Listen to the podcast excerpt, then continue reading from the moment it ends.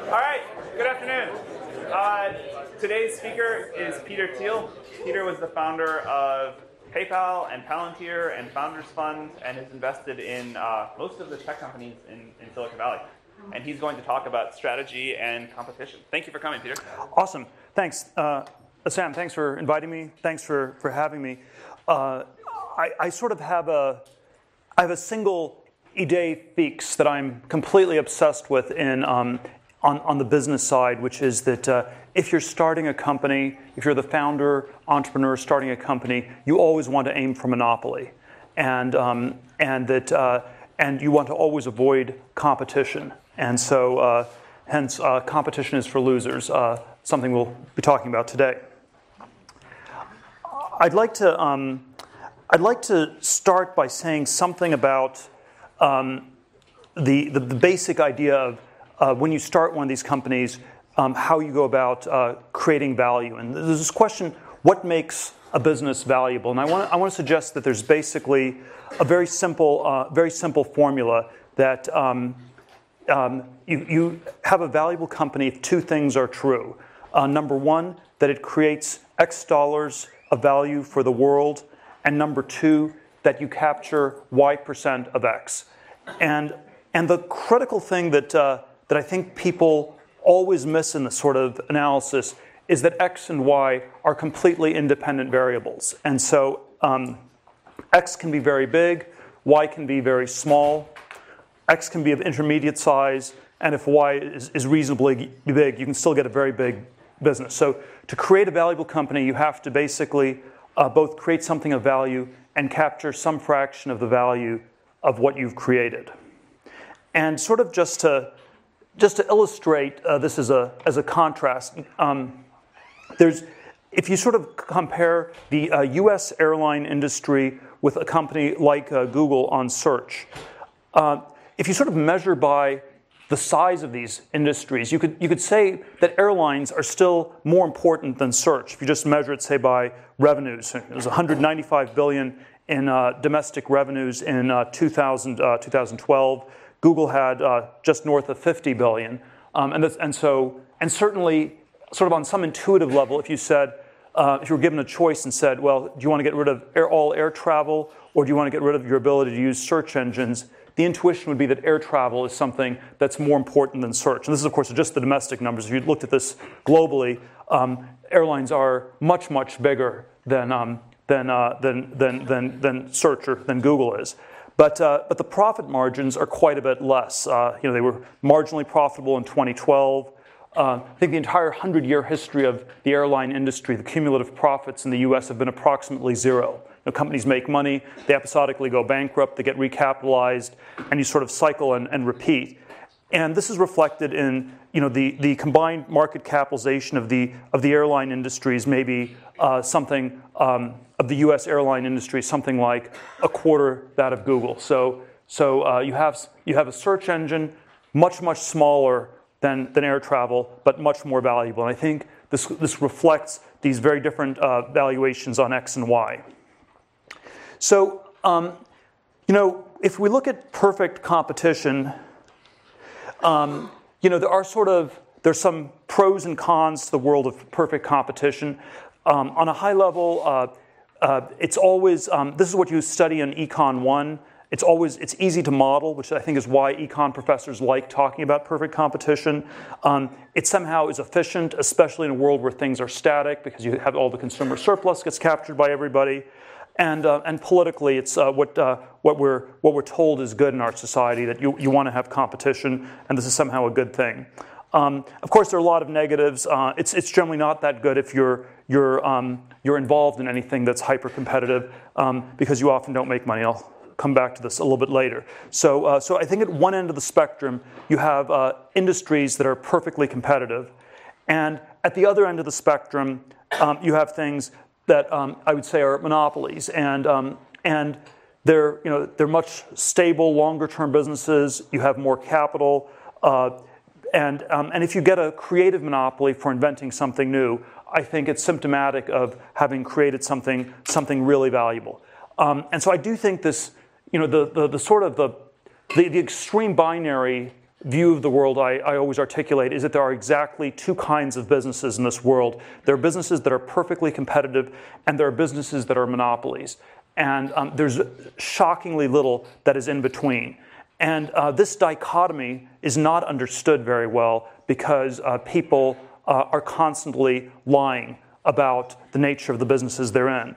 Um, and this is why this is, in my mind, this is the most important, it's not necessarily the most important thing in business, but I think it's the most important business idea that people don't understand, that there are just these two kinds of businesses. And so let me say a little bit about the lies that people tell. And so you basically, um, the basic, uh, if you sort of imagine that there was a spectrum of companies from perfect competition to monopoly, um, the, um, the apparent differences are quite small, because the people who have monopolies pretend not to. They will basically say, uh, you know, and it's because you don't want to get regulated by the government, you don't want the government to come after you, so you will never say that you have monopoly. So anyone who has a monopoly will pretend that they're in incredible competition. And on the other end of the spectrum, if you are incredibly competitive, um, and if you're in some sort of business where you will never make any money, um, you will be tempted to tell a lie that goes in the other direction, where you will say that you're doing something unique um, that um, is, is somehow uh, less competitive than it looks, because um, because you want to you will want to differentiate, you want to try to attract capital or something like that. So if the monopolists pretend not to have monopolies, the non-monopolists pretend to have monopolies, the apparent difference is very small, whereas the real difference, I would, I would submit, is, is actually quite big. And so there's this distortion that happens because of the lies people tell about their businesses, and the lies are sort of in these, these opposite directions. Let me, let me drill a little bit down further on the, uh, the way these lies work. And so, um, you know, the, the, the basic uh, lie you tell as a non-monopoly is that we're in a very small market. The basic lie you tell as a monopoly is that the market you're in is much bigger than it looks. And so, um, and so typically, if you want to think of this in sort of set theoretic terms, you could say that a monopoly tells um, a, a lie where you describe your business as the union of these vastly different markets, and the uh, non-monopolist describes it as the intersection. So that, uh, in effect, um, if you're if you're a non-monopolist, you will rhetorically describe your market as super small. You're the only person in that market. If you have monopoly, you will describe it as super big, and um, and there's lots of competition in it. So uh, some examples of how this how this works in practice. Uh, so I always use restaurants as the example of a terrible business. And this is always, you know, sort of my idea is that, you know, capitalism and competition are antonyms. Um, capital is someone who accumulates capital. A world of perfect competition is a world where all the capital gets competed away. So uh, you're opening a restaurant business. No one wants to invest because you just lose money. So you have to tell some idiosyncratic narrative, and you will say something like, well, we're the only British food restaurant in Palo Alto. So it's British, Palo Alto. And, uh, and of course, that's too small a market because people may be able to drive all the way to Mountain View or even Menlo Park. Um, and there probably are no people who eat nothing but British food, at least no people who are still alive. And so, so that is, um, that's, that's a sort of a fictitiously narrow market. Um, there's, there's sort of a Hollywood version of this where uh, the way movies always get pitched is, you know, okay, it's like a college football star, you know, uh, joins an elite group of hackers to, um, to catch the shark that killed his friend. Um, sorry. And so that's tr- now that is a movie that has not yet been made. But um, but but the question is, is is that the right category, or is the correct category it's just another movie? In which case, you know, there are lots of those. It's super competitive, incredibly hard to make money. No one ever makes money in Hollywood uh, doing movies. It's it's really really hard. And so you always have this question about, does the intersection Does, is it real? Does it make sense? Does it have value? That one should ask. And of course, there are startup versions of this where you, and the, the sort of the ba- really bad versions, you just take a whole series of uh, buzzwords, sharing mobile, social apps, you combine them, and you have some kind of uh, narrative. And whether or not that's a real business or not uh, is is uh, um, is it's generally a bad sign. So it's, it's almost this pattern recognition when you have this re- rhetoric of the sort of intersections, um, it, it generally does not work. The something of somewhere is really mostly just the nothing of nowhere. And it's like the Stanford of North Dakota. Uh, one of a kind, but it's not Stanford. Um, so let's look at the opposite. The opposite lie is um, if you are, uh, let's say, uh, the, uh, the search uh, company uh, that's down the street from here and has about a happy sixty-six percent market share um, and uh, is, you know, is completely dominant in the search market. Um, Google has not, dis- to, almost never describes itself as a search engine these days. Um, and instead, it, uh, it describes itself in all these different ways. So it sometimes says it's an advertising company.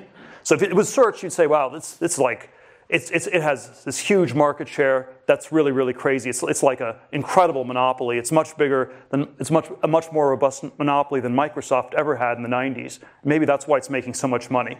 Um, but if you uh, if you say it's an advertising market, you could say, well, there's search advertising is seventeen billion, and that's part of uh, online advertising, which is much bigger, and then you know all U S advertising is bigger. And then by the time you get to global advertising, that's close to five hundred billion. And so you're talking about three point five percent. So um, a tiny part of, uh, of this much larger market. Um, or uh, if you don't want to be an advertising company, you can always say that you're a technology company. Um, and so, um, sorry, let me see. Um, and so the, and, and so, Um, and, and the technology market is something like a one trillion dollars market.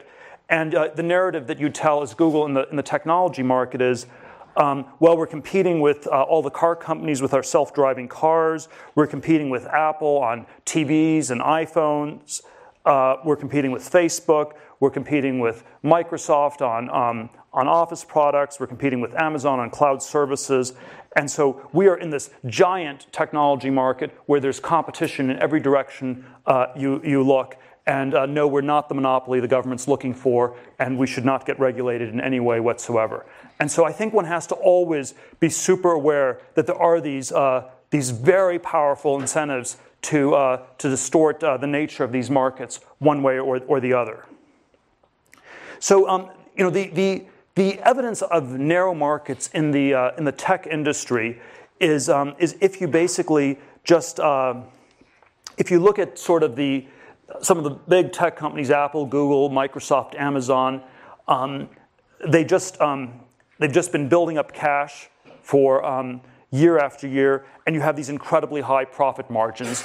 And I would I would say that the that one of the reasons the tech industry in the U S has been uh, has been so successful financially is because it's it's prone to creating all these monopoly-like businesses, and that's that's um, and it's reflected uh, by the fact that these companies just accumulate so much cash they don't even know what, what to do with it beyond a certain point, um, and so so let me say um, let me say a few things about uh, about how to how to build a monopoly, and I think uh, I think the one of the sort of very counterintuitive ideas that comes out of this monopoly uh, thread is that um, you want to go after small markets. If you're a startup, um, you know, you want to get to monopoly. You're starting a new company, you want to get to monopoly.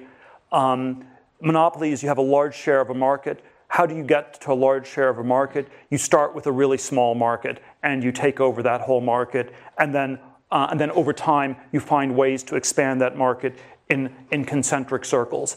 And uh, the thing that's always a big mistake is going after a giant market on uh, on day one, because that's typically evidence that um, that you somehow haven't defined the categories correctly. That the, and it's it normally means that there's going to be too much competition in one way or another. And so I think almost all the uh, successful companies uh, in Silicon Valley had some model of starting with small markets and expanding.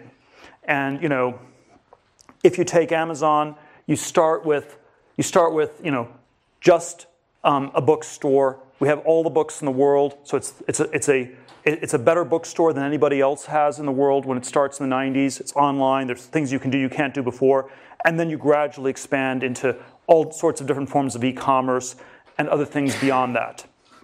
Um, you know, eBay. You start with Pez dispensers. You move on to Beanie Babies, and eventually, uh, it's it's all these different um, auctions for all these sorts of different goods. Um, and uh, and what was very counterintuitive about what's very counterintuitive about many of these companies is they often start with markets that are so small that people don't think um, they don't think that they're uh, valuable at all when when you get started. Um, the the PayPal version of this was uh, was you know we started with. Uh, with power sellers on eBay, which was about twenty thousand people. When, when we first saw this happening in December of ninety-nine, January two thousand, right after we launched, uh, there was a sense that uh, that these were all, um, it was such a small market, it was terrible. We thought these were terrible customers to have. It's just people selling junk on the internet. Why in the world do we want to be going after this market? But um, But you, you know, you, there was a way to get a product that was much better for everybody in that market. You could, um, and we got to something like twenty-five, thirty percent, you know, market penetration in two or three months, and you got some lock-in, you got brand recognition, and you're able to to build the business from there. So, um, so I always think these um, these these very small markets are are quite underrated. Uh, the Facebook version of this I always give is that. Uh, You know, the initial market at Facebook was ten thousand people at Harvard. It went from zero to sixty percent market share in ten days. That was a very auspicious start. Um, the way this gets analyzed in business schools is always, um, that's ridiculous. It's such a small market, it can't have any value at all. And so I think the business school analysis of Facebook early on, or of uh, PayPal early on, or of eBay early on, is that the markets were perhaps so small as to have uh, almost no value. Uh, and they, they would have had little value had they stayed small, but it turned out there were ways to then grow them concentrically, and uh, that's what made them uh, that's what made them so valuable.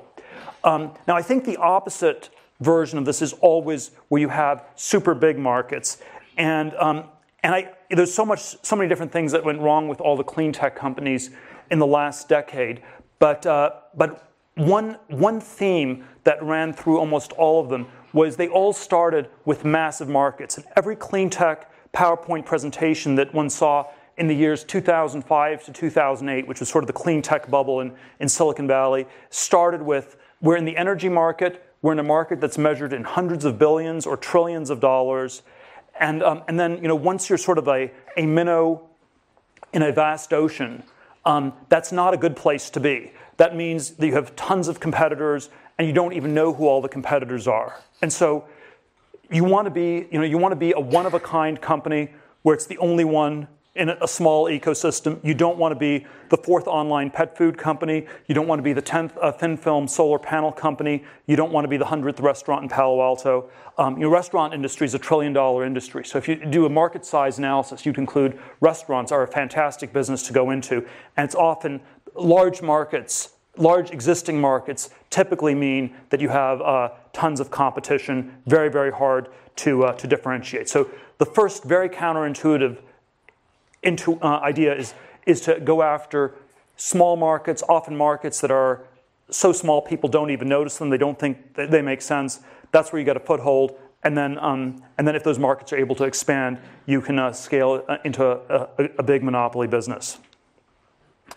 Um, You know, um, a second uh, sort of, there's sort of several different uh, characteristics of these monopoly businesses um, that I like to um, focus on, and uh, there's probably no no sort of single formula to it. And I, I always think that uh, that in technology, there's always a sense that you know the history of technology is such that every every moment happens only once, and so you know the next Mark Zuckerberg won't build a social network, the next. Uh, Uh, the next Larry Page won't be building a search engine. The next uh, Bill Gates won't be building an operating system.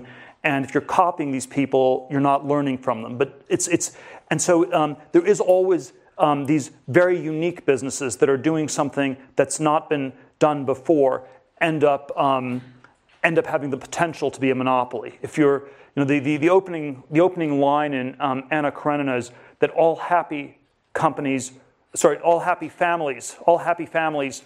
are alike. All unhappy families are unhappy in their own special way. And the opposite is true in business, where I think all happy companies are different because they're doing something very unique. All unhappy companies are alike because they fail to escape the essential sameness that is competition. And so so one one sort of characteristic of a monopoly technology company is some sort of proprietary technology. Um, my sort of crazy, somewhat arbitrary rule of thumb is you want to have a technology that's an order of magnitude better than the next best thing. So Amazon had over ten times as many books. I mean, it's maybe not that high tech, but you figure out a way to sell ten times as many books in an efficient online way. You know, PayPal, the alternative for PayPal was using um, was using uh, uh, checks to uh, send money on eBay. Took seven to ten days to clear. PayPal could do it more than ten times as fast. So you want to have some sort of very, uh, very powerful improvement in some, um, on, on, in some order, maybe an order of magnitude improvement on some key dimension. Um, of course, you know, if you if you actually come with something totally new, um, it's it's just, it's just like an infinite improvement. So I would say the the iPhone was the first smartphone that worked, and so that's you know that's like maybe in, maybe not infinite, but it's sort of definitely an order of magnitude or more of an improvement. So I think uh, the The technology is designed to give you a massive delta over over the next the next best thing. I think um, I think there often are network effects that can kick in that, uh, that really help. The thing that's very um, and these these lead to monopolies over time. The thing that's very tricky about network effects is uh, they're often uh, they're often very hard to get started. And so, um, so even though everyone understands how valuable they are, uh, there's always this incredibly tricky question: why is it valuable to the first person who's doing something? Um, economies of scale: uh, if you have something that, with very high fixed costs, very low marginal costs, uh, that's typically a monopoly-like business. And then, um, then there's this thing uh, of of branding, uh, which is sort of like just uh, th- this idea that gets lodged in people's brains. I, I never quite understand how branding works. Uh, so I never invest in companies where it's just about branding, but it is, I think, uh, a real phenomenon that uh, that creates uh, that creates real value. I think one of the things, um, I'm going to come back to this a little bit uh, towards the end, but one of the things that's very striking is that software businesses are often um, are for some reason uh, very good at some of these things. They're especially good at the economies of scale part because uh, the marginal cost of software is zero, and so if you get something that works in software. Um, it's often significantly better than the existing solution, and then you have these tremendous economies of scale, and you can scale fairly quickly. So even if the market starts small, um, you can grow your business quickly enough to uh, stay um, stay at the same size as the growing market and uh, and maintain the sort of monopoly uh, power. Now, the critical thing about these monopolies is um, is it's it's not enough to have a monopoly for just a moment. The critical thing is to have one that lasts over time. Um, and so, you know, in Silicon Valley, there's always this sort of idea that you want to be the first mover. And I, I always think it's, it's in some ways, um, the better framing is you want to be the last mover. You want to be the last company in a category. Those are the ones that are really valuable. Microsoft was the last operating system, at least for many decades. Uh, Google is the last search engine. Facebook will be valuable if it turns out to be the last uh, social networking site. And um, and one way to one way to think of this uh, last mover uh, value is this idea that most of the value in these companies exists far in the future. Um, if you do sort of a discounted cash flow analysis of a business, you look at you have sort of all these profit streams. You have a growth rate. The growth rate's much higher than the discount rate, and so most of the value exists far in the future. I did, I did this exercise at PayPal in March of two thousand one. We had been in business for about twenty-seven months, and um, and we sort of had, you know, the growth rate was one hundred percent a year. We were discounting future cash flows by about thirty percent, and it turned out that about three quarters of the value of the business as of two thousand one came from cash flows in years two thousand eleven and beyond. And, um, and whenever you do the math on any of these tech companies, you get to an answer that's something like that. So if you are trying to analyze any of the tech companies in Silicon Valley, Airbnb, Twitter, uh, Facebook, um, any emerging internet companies, all the ones in Y Combinator, um, the math tells you that three quarters, eighty, eighty-five percent of the value is coming from cash flows in years two thousand twenty-four and beyond. It's very, very far in the future. And, uh, and so one of the things that uh, we always overvalue in Silicon Valley is growth rates, and we undervalue durability. Because uh, growth is something you can measure in the here and now, and you can always track that very precisely. Um, the question of whether a company's still going to be around a decade from now, that's actually what, what dominates the value equation, and that sort of is a much more uh, qualitative sort of a thing. And so if, if, we, um, if we went back to this idea of these characteristics of monopoly, uh, proprietary technology, network effects, economies of scale, um, um, you can think of these, these characteristics as ones that exist at a moment in time where you capture a market and take it over. But you also want to think about, are these things going to last over time? And so there's a time dimension to all these characteristics. So network effects often have a great time element where as the network scales, the network effects actually get more robust. And so if you have a network effect business, that's often one that uh, um, can become a, um, a, a bigger and stronger monopoly over time. Uh, proprietary technology is always a little bit of a tricky one. So you want something that's an order of magnitude better than uh, the state of the art in the world today. And that's how you get people's attention. That's how you initially break through. But then um, you don't want to be superseded by somebody else. And so there are all these areas of innovation where uh, there was tremendous innovation, but no one made any money. So uh, you know, disk drive manufacturing in the nineteen eighties. Um, you could imp- you could do a better disk, build a better disk drive than anybody else. You could take over the whole world, and two years later, someone else would come along and replace yours. And in the course of fifteen years, you got vastly improved disk drives. So it had great benefit to consumers. But um, it didn't actually help the people who started these companies.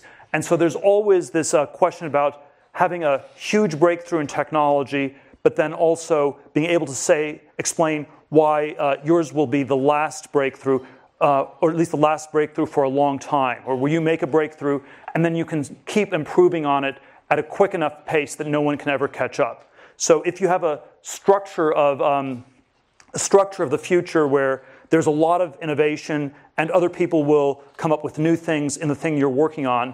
Um, that's great for society. It's um, it's actually not that good for your business typically.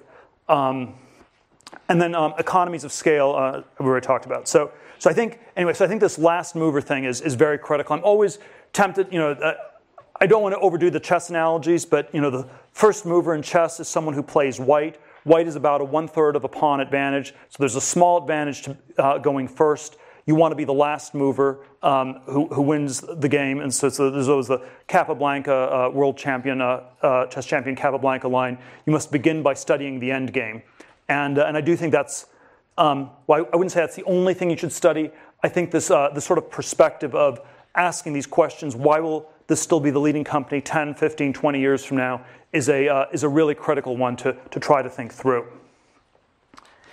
Let me um, let me sort of uh, I want to sort of go in two slightly other directions with this uh, monopoly versus competition idea, and I think um, so. I, th- I think this is the the central idea uh, in my mind for for business, for starting business, for thinking about them, and uh, and there are some, some very um, interesting perspectives I think it gives on the whole, you know, on the whole history of innovation in technology and science, because um, you know we've we've lived through um, we've lived through uh, you know two hundred fifty, three hundred years of incredible technological progress in you know many many different domains, uh, you know steam engine to railways to telephones, refrigeration, household appliances, um, you know the computer revolution, aviation, all sorts of different areas of technological innovation.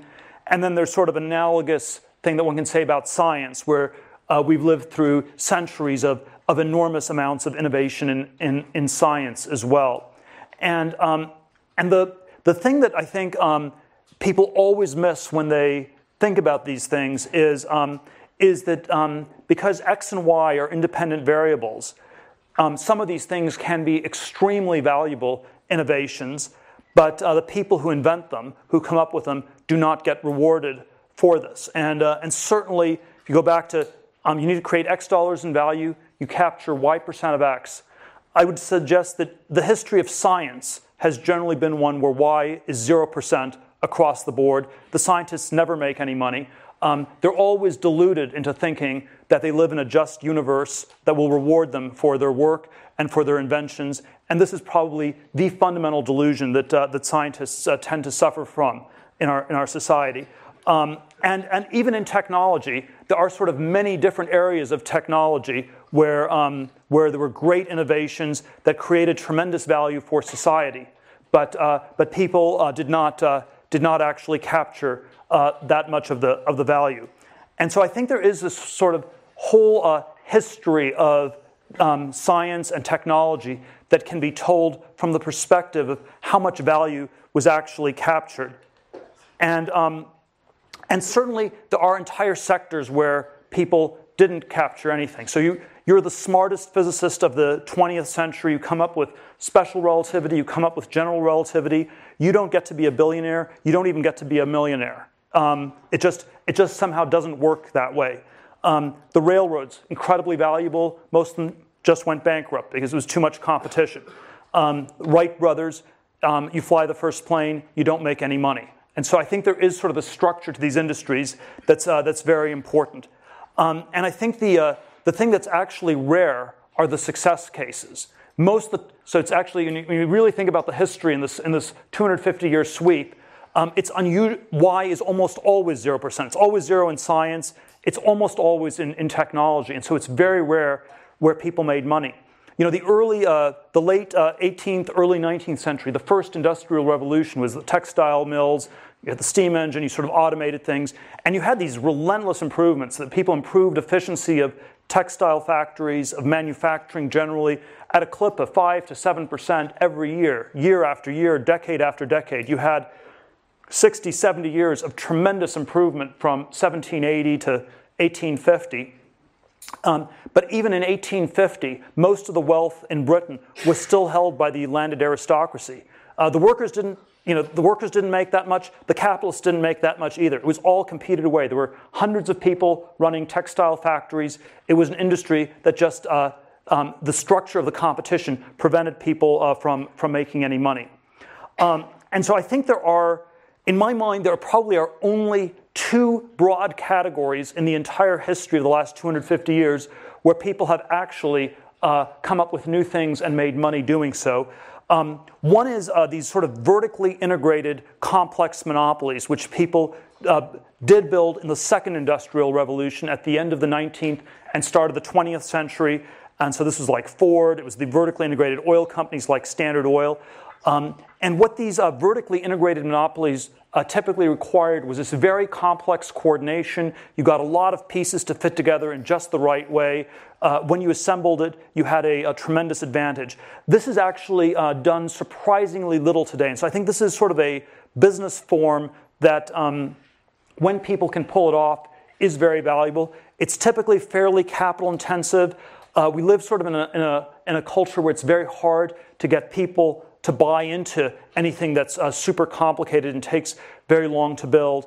Uh, but I, you know, when, when I sort of think about my colleague Elon uh, Musk from PayPal's success with Tesla and SpaceX, uh, I think the key to these companies was the complex, vertically integrated monopoly structure they had. So if you sort of look at Tesla or SpaceX, if you ask, you know, was there sort of a single breakthrough? I mean, they certainly innovated on a lot of dimensions. I don't think there was a single ten x breakthrough, you know, in battery storage, or, you know, uh, maybe working on some things on rocketry, but they hadn't. There was no sort of single massive breakthrough. But what was really impressive was integrating all these pieces together and um, and doing it in a way that was more vertically integrated than most of their competitors. So Tesla, you also integrated the car distributors so they wouldn't uh, steal all the money, as has happened with the rest of the car industry in the U S. Or SpaceX, um, you basically uh, pulled in all the subcontractors, um, uh, where most of the large uh, aerospace companies have single-source subcontractors that are able to sort of charge uh, monopoly profits and make it very hard for the integrated aerospace companies to make money. Um, and so uh, vertical integration, I think, is sort of a, a very underexplored uh, modality of, of uh, technological progress that people uh, would uh, would do well to look at more. And then I think there is there is something about software itself that's very, very powerful. Um, software has these incredible economies of scale, these low marginal costs, and there is something about the world of bits as opposed to the world of atoms, where you can often get very fast adoption. And, and the fast adoption is critical to capturing and taking over markets, because even if you have a small market, if the adoption rate is too slow, there'll be enough time for other people to enter that market and compete with you. Whereas if you have a small to mid-sized market and have a fast adoption rate, you can uh, take over this market. And so, and so I think this is one of the reasons Silicon Valley has done so well and why uh, software has been uh, this phenomenal industry. And what I, what I would suggest, uh, what I want to leave you with is there are sort of these different rationalizations people give for why certain things work and why certain things don't work. And I think these rationalizations always obscure this question of um, creating X dollars in value and capturing Y percent of X. So the science rationalization we're always told is that the scientists aren't interested in making money. They're doing it for charitable reasons, and that you're not a good scientist if you're motivated by money. And I'm not even saying people should always be motivated by money or something like this, but I, I think we should, we should be a little bit more critical of this as a rationalization. We should ask, is this a rationalization um, uh, to obscure the fact that Y equals zero percent and the scientists are operating in this, uh, in this sort of world where all the, uh, all the innovation is effectively competed away and they can't capture any of it directly? And then the, uh, the software distortion that often happens is because people are making such vast fortunes in software, we infer that this is the most valuable thing um, in the world being done, full stop. And so if people at Twitter make uh, billions of dollars, it must be that Twitter is worth far more than anything Einstein did. Um, and, um, and, uh, and what that sort of rationalization tends to obscure is, again, that X and Y are independent variables, and there are these businesses where you capture a lot of X, and there are others where you don't. And so, uh, and so I do think um, I do think the history of innovation has been this uh, this history where uh, the, the the the microeconomics, the structure of these industries, has mattered a tremendous amount. And when um, and um, and and and there is sort of this. This story where some people have made vast fortunes because they were in industries with the right structure, and other people uh, made uh, nothing at all because um, because they were in these sort of very competitive things. And we shouldn't just rationalize that away. I think it's worth understanding this better. And then finally, let me come back to this this uh, this sort of overarching theme for this talk: this competition is for losers idea, which um, is always this provocative way to to title things, because we always think of the losers as the people who are not good at competing. We think of the losers as the people who are um, slow on the sports te- on the track team in high school, or who do a little bit less well on the standardized tests um, and don't get into the right schools. And so we always think of losers as people who can't compete. Um, and I want us to really rethink and, and revalue this and consider whether it's possible that competition itself um, is off, that we, we, we're sort of it's not just the case that we don't understand this monopoly competition dichotomy intellectually. So, so I've sort of been talking about why, why you wouldn't understand it intellectually, because um, people lie about it, it's distorted. We have all these, uh, the history of innovation rationalizes what's happened in all these very, very strange ways.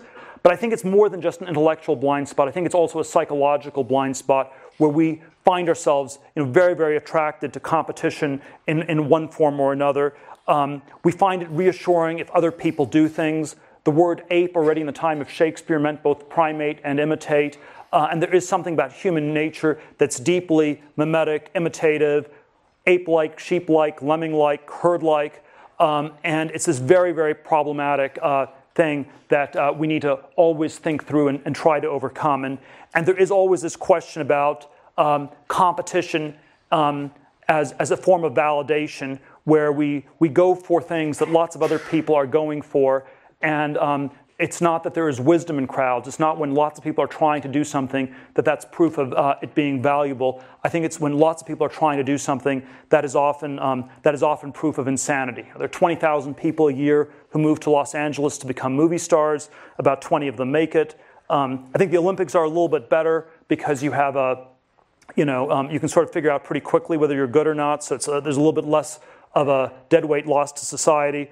Um, you know, um, um, you know, you're, you're, you're the sort of educational experience at a place, uh, the, the, the pre-Stanford educational experience, um, there's always sort of a non-competitive characterization where I think most of the people in this room had machine guns and they were competing with people with bows and arrows. So um, it wasn't exactly a parallel competition when you were in junior high school and high school.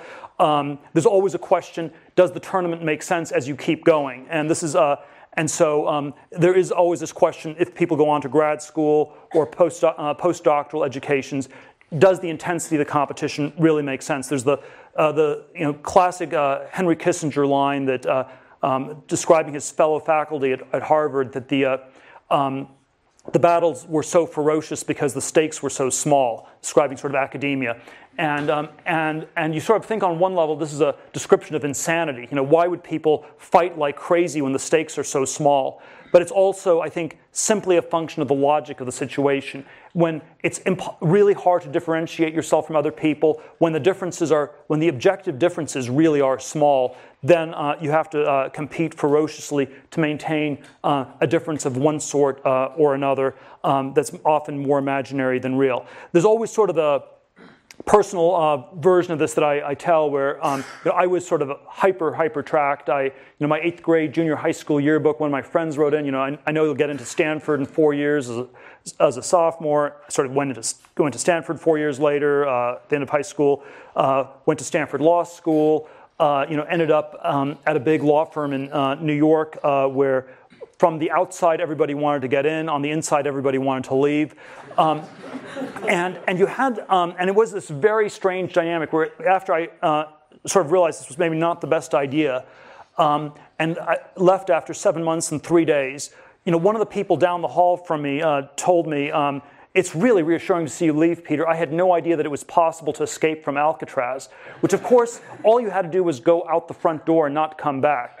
But um, but so much of people's identities got wrapped up in um, in winning uh, these competitions, that uh, they somehow lost sight of what was important, what was valuable. Uh, you know, competition does make you better at whatever it is that you're competing on. Because when you're competing, you're um, comparing yourself with the people around you. You're figuring out, how do I beat the people next to me? How do I do somewhat better at whatever it is they're doing? And you will get better at that thing. I'm not, I'm not questioning that. I'm not denying that. But, um, but it often comes at this tremendous price that uh, you stop asking some bigger questions about what's truly important and truly valuable. And so I would I would say that uh, don't always go through the tiny little door that everyone's trying to rush through. Uh, maybe go around the corner and go through the vast gate that no one's taking. Thank you very much. I guess we have time for, do you want to take a few questions? Or? Sorry? Oh, yeah. Uh, people want to take, I'll take a few questions. We have a few minutes' time. Yeah, go ahead. Um, since, yeah, as you mentioned earlier, often monopolies and perfect competition often look similar because of the narratives people tell or the narratives we tell ourselves. How, do you have any ways to easily uh, determine the difference when you're looking at an idea or evaluating your own idea? Well, I, I'd say the question I'm, I always try to focus on is what is the actual market? So not what's the narrative of the market, because you can always tell a fictional story about a market that's much bigger or much smaller, but what is the What is the real objective market? So it's always, yeah, you always try to figure it out, and you realize people have incentives to powerfully distort these things. Yeah? So which of the aspects of monopolies that you mentioned would you say that software companies like Google or Pixar? Um, well, they have uh, they have network effects with the, the ad network. They had proprietary technology that gave them the initial lead because they had the uh, the PageRank algorithm, which was uh, sort of an order of magnitude better than any other search search engine. You have economies of scale uh, because of the need to store, you know, all these different uh, sites, and at this point you have brands. So Google has all four. Maybe maybe the proprietary technology is somewhat weaker at this point, but definitely it had all four, and maybe three and a half out of four now. Yeah. How does this apply to Palantir and second? What's it like? The second is what? What's with the iPhone? Uh, headphone? Oh, this is that's that's a that's a this sort of a set of companies that are doing different copycat uh, payment systems on uh, on mobile phones. There's Square. There's PayPal. There's sort of they have their just they just have sort of different shapes. That's how they differentiate themselves. One is a triangle. One is a square. Um, and so you know um, maybe at some point the apes will run out of shapes or something like that. But um, but I think um, no Palantir. We we started with a focus on on um, the um, intelligence community, which is small submarket. Um, you had a proprietary technology that used a very, very different approach, um, uh, where it was focused on the human um, computer uh, synthesis rather than the uh, uh, sub- substitution, which I think is the dominant paradigm. So there's a whole set of things I would say on the on the market approach and the uh, on, and the proprietary technology. Uh, yes. Um, we have design thinking methodology and uh, lean uh, startup thinking. Um, which is used to mitigate risk by not creating things that people don't want. But how do young innovators uh, have inspiration to create complex systems that last through time? Can you repeat the question? Yeah, so the question is, um, what do I think about lean startups, uh, um, iterative thinking where you get uh, feedback from people uh, versus uh, complexity that may not work? So I, I am personally quite skeptical of all the uh, lean startup methodology. I think the, the, the really great companies um, did something with sort of somewhat more of a quantum improvement that really differentiated them from everybody else. Um, they, they, they typically did not do massive, you know, customer surveys. The people who ran these companies uh, sometimes, not always, suffered from mild forms of Asperger's, so they were not actually that influenced, not that easily deterred by what other people thought or told them to do. Um, so I do, I do think we're, we're way too focused on um, iteration as a modality and not enough on trying to um, have, um, you know, um, a, a virtual E S P link with the public and figuring it out ourselves. Um, I, I would say that, uh, let me see, um, I, I would say that uh, the, um, I, I'm not quite, the risk question I think is always a very tricky one because there are, um, you know, there, there, it's, it's not, it's often, I think it's often the case that you don't have enough time to really mitigate risk. If, you, if you're going to take enough time to figure out what people want, um, you often will have missed the boat by then. Um, and um, And then, of course, there's always the risk of, of doing something that's uh, that's not that uh, significant or meaningful. So, you know, you, you could say a track in um, in law school is a low-risk track from one perspective. It may still be a very high-risk track in the sense that maybe you not, um, have a high risk of not doing something meaningful with your life. So we have to think about risk in these uh, in these very complicated ways. I think risk is sort of this very uh, complicated concept. Yes. So you talk about the last mover advantage, but then doesn't that imply that there's already competition to begin with on the chess piece, on the chessboard? Um, yeah. So there's always this uh, terminology thing. So I would I would say that uh, there are uh, there are categories in which people sort of are bundled together. I would say the monopoly businesses were in, in effect they they really were a big first mover in some sense. You could say you could say Google was not the first search engine. There were other search engines before, but on one dimension they were dramatically better than everybody else. So they were the first one with PageRank, with, with sort of an automated approach. Um, Facebook was not the first uh, social networking site. My friend Reid Hoffman started one in nineteen ninety-seven. They called it SocialNet, so they already had the name social networking uh, in the name of their company seven years before Facebook. Uh, their idea was that it was going to be this virtual cyberspace where I'd be a dog and you'd be a cat, and we'd have all these different rules about how we'd interact with each other in this virtual alternate reality. Facebook was the first one to get real identity. So it was. So I'd say I hope Facebook will be the last social networking site. It was the first one in, in a very important dimension. People often would not think of it as the first because they'd sort of uh, lump all these things together. One more question. Okay, one more question. Let's take one here.